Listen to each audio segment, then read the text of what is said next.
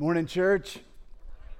It's great to see you on this second Sunday of the Advent season. Uh, visitors, welcome you. Glad to have you. Would love to get to, to know you and meet you. So, after the service, if you have time, um, myself and other pastors and elders will be out in the, in the, Commons area. And so, just would welcome you, introducing yourself and just letting us know how uh, God brought you to Solid Rock. So, welcome. Glad you're, glad you're part of our services today. Uh, just a couple of announcements. Um, uh, this Wednesday is Wednesday worship. Um, so we try to remind you of that because it only happens once a month. And so this coming Wednesday night, 6.30 in here, while our students are in the student space and kids are over in the kids space, um, adults will be in here. Um, and this is a great time to get together for a time of worship together, to hear biblical teaching. Uh, this year, our, um, those who are bringing the word are our elder mentees. So if you've come already this fall, you've got to hear from a few of these guys, and we've got another uh, somebody else coming this Wednesday who you haven't heard from. Matter of fact, I think this is his first sermon to preach ever. So I'm super excited about that. Hope you'll come join us. Um, but what we're going to do afterwards, so we normally end early to create space just for fellowship and spending time with one another. Um, this particular uh, time when we dismiss for that, we're actually not going to leave this room, but we're going to invite Jeremy Williams, our student pastor, and the students to come over and join us and uh, we're going to have a time of praying um, over Jeremy, uh, his family, his wife Lauren, and Emma. Um, as you already know, more than likely, that they, Jeremy has taken a position in another town. And, uh, and so he will be uh, starting 2023 serving at another church and another group of students. We're excited for him. Uh, we're sad because he's been amazing. Uh, even right now, he's with our students serving. and so we want to send him off. And so we're going to do that this Wednesday. So I hope you'll come for all those reasons to be a part of Wednesday worship, but to hang around um, just to be part of the church, praying over the Williams family, uh, getting ready to send them off um, to the next place the Lord has for them. That's all this Wednesday, okay? Um, also, just so you know, we have um, some job openings here. Um, I told you guys last Sunday night we would let you know. So the, the, on our website, um, if you go there, you can find the description of what's opening. Uh, student pastor position is opening up, as I just mentioned. Um, executive pastor um, is a new role that we've opened up. Uh, mission coordinator and then a worship coordinator. And so, if that's you or somebody you know, um, you can send them or you can go to the website to get the description there. What we really want is we want to look first at our church family and see if God is stirring or working in anybody here first before we start looking at anybody outside the church family. So that's why we're letting you know about it first, okay? All right, so we are uh, going to be in 1 Corinthians 15. We're also going to be looking at Revelation 19. So if you want to go ahead and turn to both of those places in, in your Bible, you can mark them. We'll start at 1 Corinthians 15. Uh, we're doing something different this Advent season. Um, I think, um, I think every Advent should be a little bit different from what the world does in terms of celebrating Christmas. Um, we are looking actually at the second Advent uh, and looking at the connection between Jesus' first coming and his second coming. And, um, and, and here's why. You don't have to scroll very far in the news headlines to begin to pick up on the theme that something is broken in the world. Right?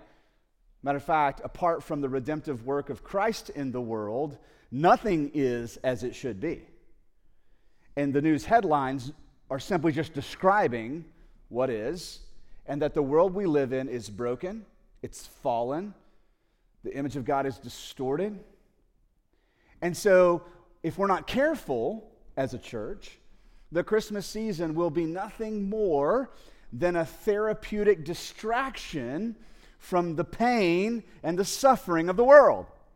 All the sleigh bells ringing and children singing and stockings hung with care will simply just be uh, permission to check out for a few weeks, to be distracted by beautiful lights and beautiful decorations, to maybe even fool ourselves that all is well, while in the world everything is still broken. It's no mistake, it's no accident that depression, at the end of every year, depression begins to climb. And right around Christmas and the week following uh, Christmas celebrations, once everything is over, depression skyrockets. One of the reasons for that. One, I think just visiting family can be depressing. But more than that, I think that Christmas has become some sort of a, a, therapeutic distraction, a way to check out. And so we distract ourselves and maybe even convince ourselves that everything is okay. It's a silent night and all is at, is at peace. And then what happens once the presents are open and the mess is cleaned up and everybody goes back home, we're left with this reality of what is. And it hits us. I mean, how many of us on December the 26th will already be sad that Christmas is over? Sad that the world as we left it is still the same way. And so there's some intention behind our ser- series this year as we look to the second advent of Christ, the second coming of Christ. We find hope. We find redemption. We find healing. We find a reason to not check out or disengage from the world, but we can be hopeful in our world.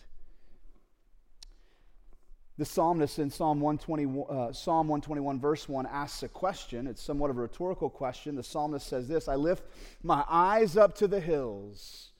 Where does my help come from? From where does my help come from? And essentially, it's this way I see the world is broken. I look up to the hills, and I'm asking the question who's coming? Who's going to rescue me? Who's, who's coming for me? Who's coming for us?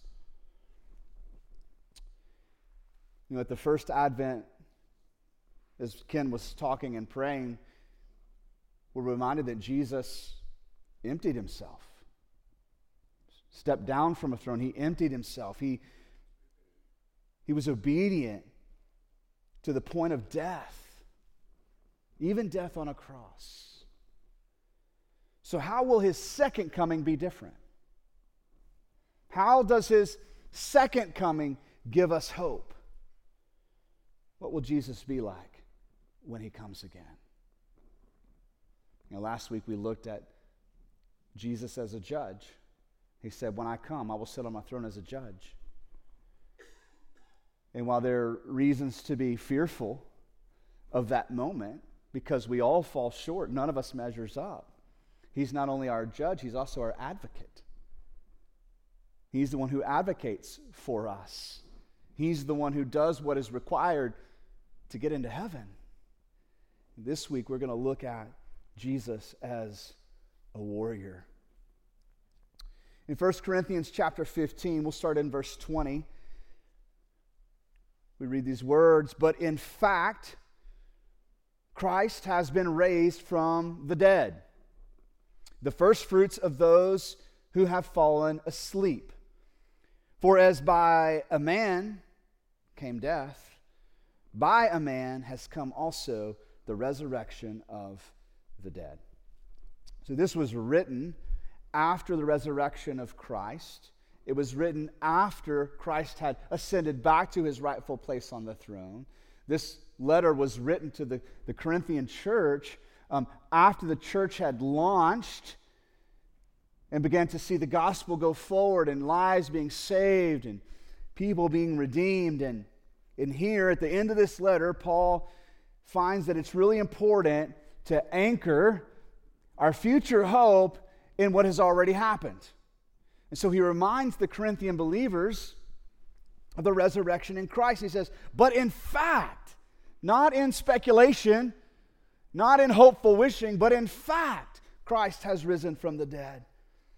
And then he says something interesting. He says that he is the first fruits of those who have fallen asleep. And this is kind of poetic wording to say that what happens with Christ will happen for others that what happened with Christ is the first among many. He is the first to raise from the dead, that those who have fallen asleep might also experience a resurrection. And then he says something interesting. I think it's helpful. He says, For as by a man came death. It's a very simple phrase. What is he talking about? As by a man came death. Well, this is a reference to Genesis chapter 3. It's a reference to Adam. So, what happens with Adam, he's created in the likeness of God, and Eve is created in the likeness of God, and God puts Adam in the garden, and calls him to be right sized, to know that he is an image bearer and that God is God. And the serpent comes and tempts Adam and Eve to be bigger than they are. Matter of fact, the lie is this hey, God just doesn't want you to be like him. And before this happens, God had told Adam, hey, Adam, if you disobey me, if you eat from this tree, here's what's going to happen you're going to experience death. And this was the beginning of, the opening of suffering and torment and hardship and pain. And literally, this is where all hell breaks loose. And so, when we look at the world around us and we say it doesn't seem like anything is as it should be, if you look hard enough, even the best of humanity seems to be skewed and broken. It's because of that moment. So, what Paul is saying is like, in that moment, through that one man, all hell broke loose and everything was distorted and broken. So, in, in the same way that by one man or a man came death, by a man, one man comes what? The resurrection of the dead. As we talk about the birth of Christ, and we take a, a step back and look at the big picture. What's the why behind it all? We see that Jesus was born on purpose, and he was born with a purpose. That the baby in a manger wasn't God just coming to check in on creation to see how we were doing, that he came with a purpose. You may have heard it said this way that the baby born in a manger was actually born to die. Like he came to earth with that target in his crosshairs. That's not something that happened to come up later. He knew that was his mission. I would even zero in a little bit closer in on the crosshairs of the purpose of the birth of Jesus at the first advent and that he was born to resurrect from the dead. It wasn't enough just for him to die. There have been many noble men and women who have died for the sake of others. Matter of fact, death is one of the only guarantees that we have. We need something beyond death, we need something bigger than death. We need someone who can't be conquered by death. As we look at this broken, fallen world around us and we look up to the mountains, we say, Who's going to come rescue us? We don't need somebody else like us. I can't rescue you, and you can't rescue me. We look to the mountain and we ask, Where does our help come from? Who will save us? And we look to the baby born in a manger, who was not only born to die, he was born to resurrect from the dead. We needed a Savior who could conquer death. And so here, Paul is reminding us that even though death came through one man, the resurrection has come through one man, Jesus. And verse 22 says, For as in Adam all die, so also in Christ all be made alive. For as in Adam, we all experience death, suffering, torment, pain, hardship, brokenness, fallenness. So in Christ, we all shall be made alive. But each in his order Christ the first fruits, then at his coming. Okay, that's the reference to the second advent. That's the series we're in. What happens at his second coming? I need to know that. How does that give me hope today? At his second coming, those who belong to Christ. Now, what happens next is we're going to get a beautiful foreshadowing of the future victory of Christ. And what we're going to see is that any hope or promise or guarantee that Jesus is going to show up again and bring with him some sort of victory is rooted in, it's evidenced in the victory that he has already displayed and had. So the resurrection of Jesus from the dead is his victory. Do you think of it that way? When Jesus dies, he's going to battle for us. He's stepping into war on behalf of himself and on behalf of you against the enemies of God. In his resurrection, this miraculous yet overlooked miracle of the Son of God resurrecting from the dead is a victory that no other person or being has ever displayed.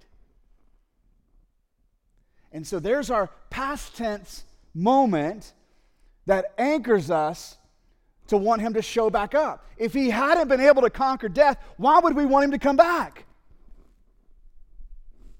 Think about that. Where's the hope in his return if he can't actually do something about what is broken in the world? And so then Paul begins to talk about in verse 24 what we can expect at his return. Paul says this that after the resurrection of the dead, you and me experiencing the same resurrection Christ experienced, then comes the end. When he delivers the kingdom to God the Father.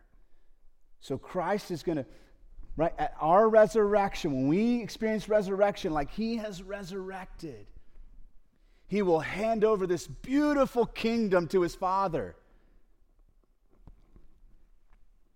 But he will do this after something. After what? Destroying every rule and every authority and power. Now, I think it's appropriate, because we're going to see this in a second, to just insert in there every opposing rule, every opposing authority and power. Everything that has attempted to stand against the kingdom of God. Every rule, every authority, every power that has stiff armed God or come, come after God and his people. So after Christ destroys his enemies, verse 25, for he must reign until he has put all his enemies under his feet. Now think about that imagery there. It was common wording in this day and time. That was an imagery of a conquering king to stand over his enemy with his foot on his chest as a visible expression of conquer. But what we see at the first advent, the first coming of Christ, is that Christ puts himself under the feet of men. Right? Like every step of the way, he's allowing men to trample on him willingly. But when he returns, what will be different is that he will put his enemies under his feet. This is what Paul is saying. He must reign until he has put all his enemies under his feet. And then look at verse 26. The last enemy to be destroyed is what? Death. I don't know that we fully feel the weight of how good that news is unless we're willing to feel the weight and disparity of the fallenness of the world. Everywhere we look, there are signs of death. Every suffering, every injustice, every broken heart, every broken home, all the harm done. These are all expressions of death. And so we don't just need Jesus to show up and mend our broken hearts because they'll get broken again. What we need is Christ to show back up and put all of his enemies under his feet and to kill death itself. That's what Paul says is his this resurrection that just experienced gives us hope. We want him to come back because when he comes back, we will resurrect with him. And after he has destroyed all of his enemies, the last of which which is death, and he puts death under his feet, he will deliver over the kingdom to his Father. Like, that's something to get excited about. That's something to be hopeful in. Verse 27 God has put all things in subjection under his feet. And what I want to do is, I want to go to Revelation 19 and catch a glimpse of what Jesus is going to look like and be like when he returns. And it's going to be different from his first advent. He's not coming back as a vulnerable baby born into poverty and infamy. Look at how he is described at his return. We'll pick this up in verse 11. Revelation 19 11. Then I saw heaven opened, and behold, a white horse. The one sitting on it is called faithful and true and in righteousness he judges and makes war. His eyes are like a flame of fire, and on his head are many diadems. He has a name written that no one knows but himself. He is clothed in a robe dipped in blood, and the name by which he is called is the Word of God. Verse 14 And the armies of heaven arrayed in fine linen, white and pure, were following him on, a, on white horses. From his mouth comes a sharp sword with which to strike down the nations, and he will rule them with a rod. He will tread the winepress of the fury of the wrath of God Almighty, and on his robe and on his thigh he has a name written King of Kings and Lord of Lords. Anybody have that on a Christmas ornament? Anybody send that out on the Christmas card with the family picture? This is how he will return. He's not coming back in the same form that he came the first time. Vulnerable baby, born to first time parents who didn't know what they were doing trying to support a family on carpenter's wages. He's returning like a warrior on a white horse with an army behind him, ready to make war.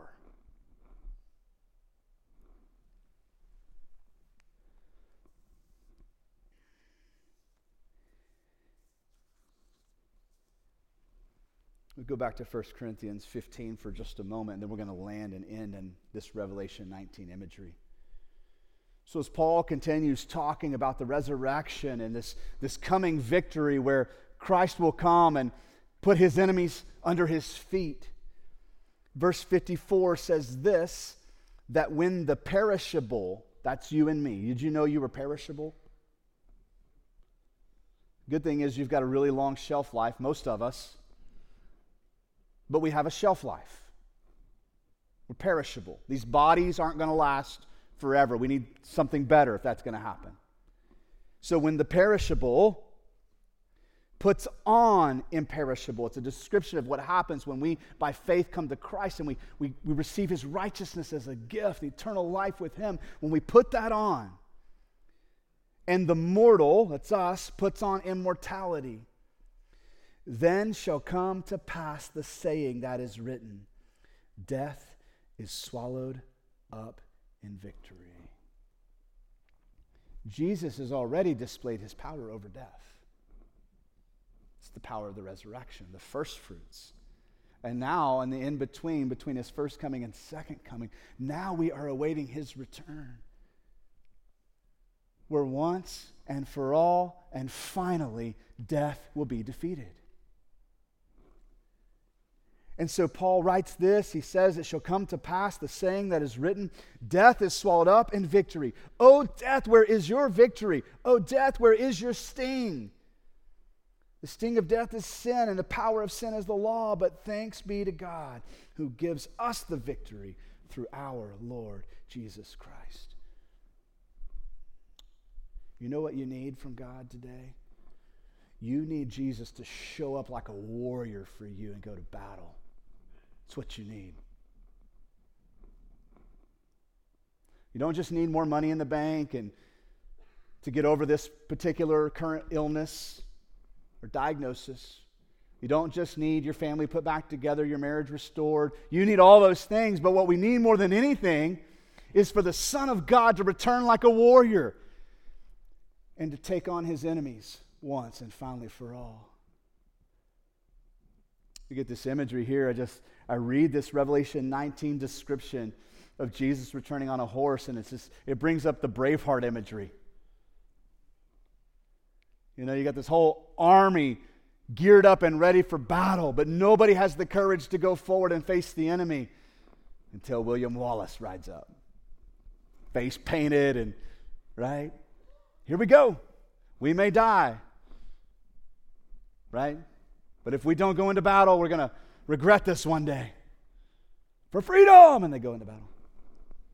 But here's the difference Jesus is not showing up like William Wallace, trying and hoping that he can muster up enough courage with his army to finally, like Jesus has already defeated Satan. Satan already knows. He already knows the victory of Christ. So Jesus is not showing up hoping for victory, he's showing up to bring victory. He's showing up to put his enemies under his feet, to put your enemies under his feet, to put my enemies under his feet. And so the end of this passage in 1 Corinthians 15 says this Therefore, my brothers, my beloved brothers, be steadfast and immovable, always abounding in the work of the Lord, knowing that in the Lord your labor is not in vain. Do you ever feel like what you're doing isn't enough and it's kind of in vain? Maybe you feel that way as like a parent, a friend, just as a Christian in the world. Why, why keep going? Things seem to be getting worse. And Paul says when we anchor our hearts in the resurrection of Christ, like it renders our hearts immovable and steadfast, and, and our work is not in vain. We can keep moving, we can keep walking by faith. We can continue standing strong because we know Jesus is returning on a horse as a warrior ready for battle. And so we'll end with this Revelation 19 imagery.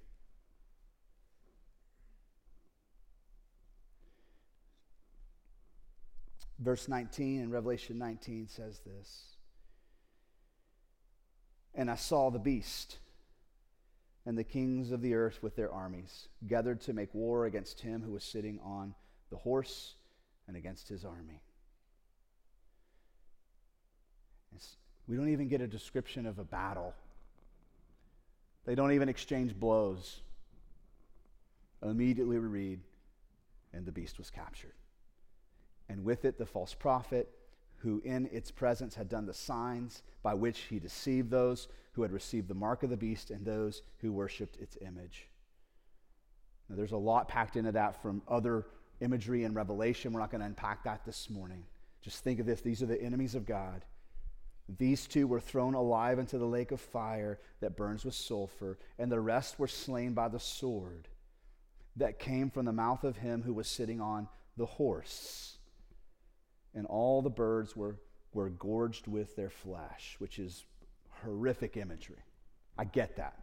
Like, I almost didn't put that Bible verse in because this is the Christmas season.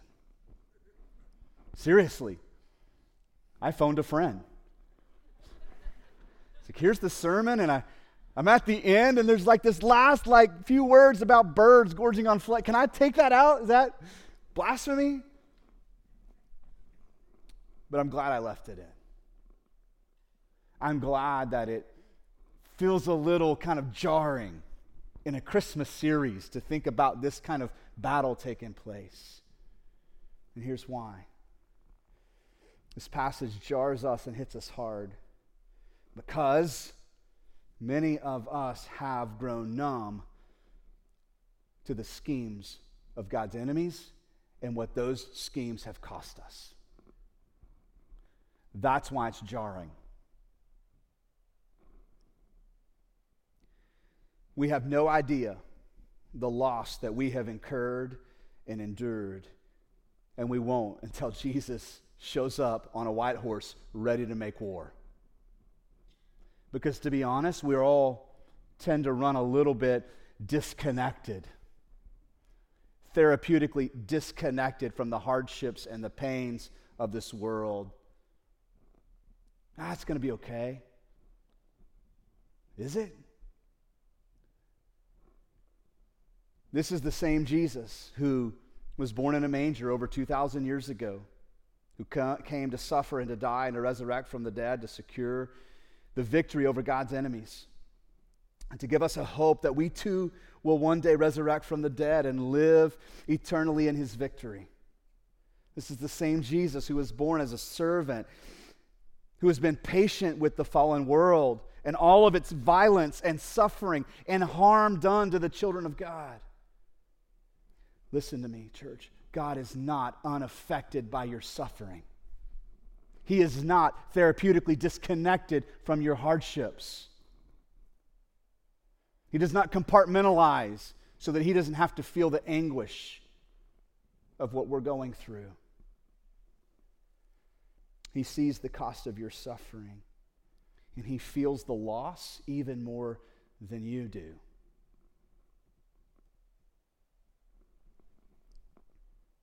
How do you know? Because he's coming back on a white horse as a victorious warrior to make war. Like, seriously, like, that's how we know. Nobody showed up to church today on a white horse ready to make war. In some ways, we're a little bit numb to the fallenness. Like, that's how we know. And what we see in Revelation 19, listen to this, church. I know it's, it's jarring, but it's the only right response of a good father who loves his children and who is ready to bring a final end to the suffering of his beloved. Like, that's the only appropriate response. Think about that. The only appropriate response of a good father is to make war against the enemies of his children. And that's how he's coming back. He fights for his children, and he will bring his enemies to an end. When it, it will be then and only then when we fully see and fully understand just how much God loves us. I want you to hear this. The human response to injustice in the world is does God actually love us? Surely you've wondered some version of that question. Does God see me? Is this just my lot in life? Does He actually love me the way the Bible says? And it will be in this moment at His return that you will know without a shadow of a doubt He loves you. And you'll know just how much He loves you.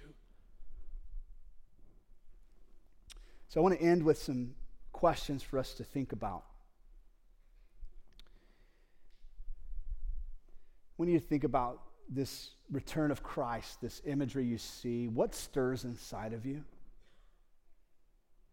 When you think about Jesus returning on a white horse, leading the army of God to make war against your enemies, what stirs inside of you? To know God sees and He loves you that much. What are some of the wrongs and the injustices in the world that you see going on, like right now, that you can't wait for Him to bring to an end?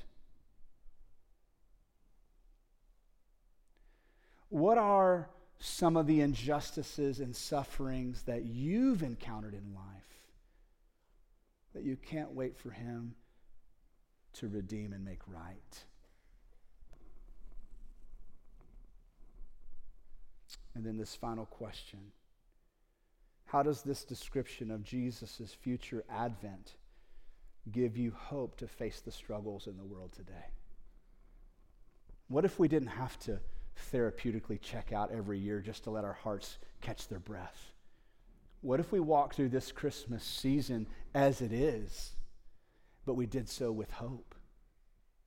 What if we, what if we didn't pretend like all was right and it was a silent night, but that Jesus was born into a very hard, cold, broken world, the same world you were broken or born into? What if instead of disconnecting from that, we stayed connected to the reality of how hard things are so that our hearts could stir with expectation for his return to make all things right? Want to pray for us now and just pray that God would speak to each of us individually. And Father, we thank you for this, uh, this time in your word. What a powerful description. Thank you for the way that 1 Corinthians 15 just Father, anchors our heart both in what you have already done and, and in what is to come. And so, Father, thank you for just this vivid imagery of just how important we are to you, that you're willing to dress your son for battle and put him on a white horse and send him to rescue us. Oh, Father, how we long to be part of this kingdom that Jesus will hand to you. Father, our hope today is not in what we can do for ourselves or what government can do for us or what our friends can do for us. Our hope for today is in you and you alone. Lord Jesus, we long for your return. Please come soon. We pray this in your name. Amen.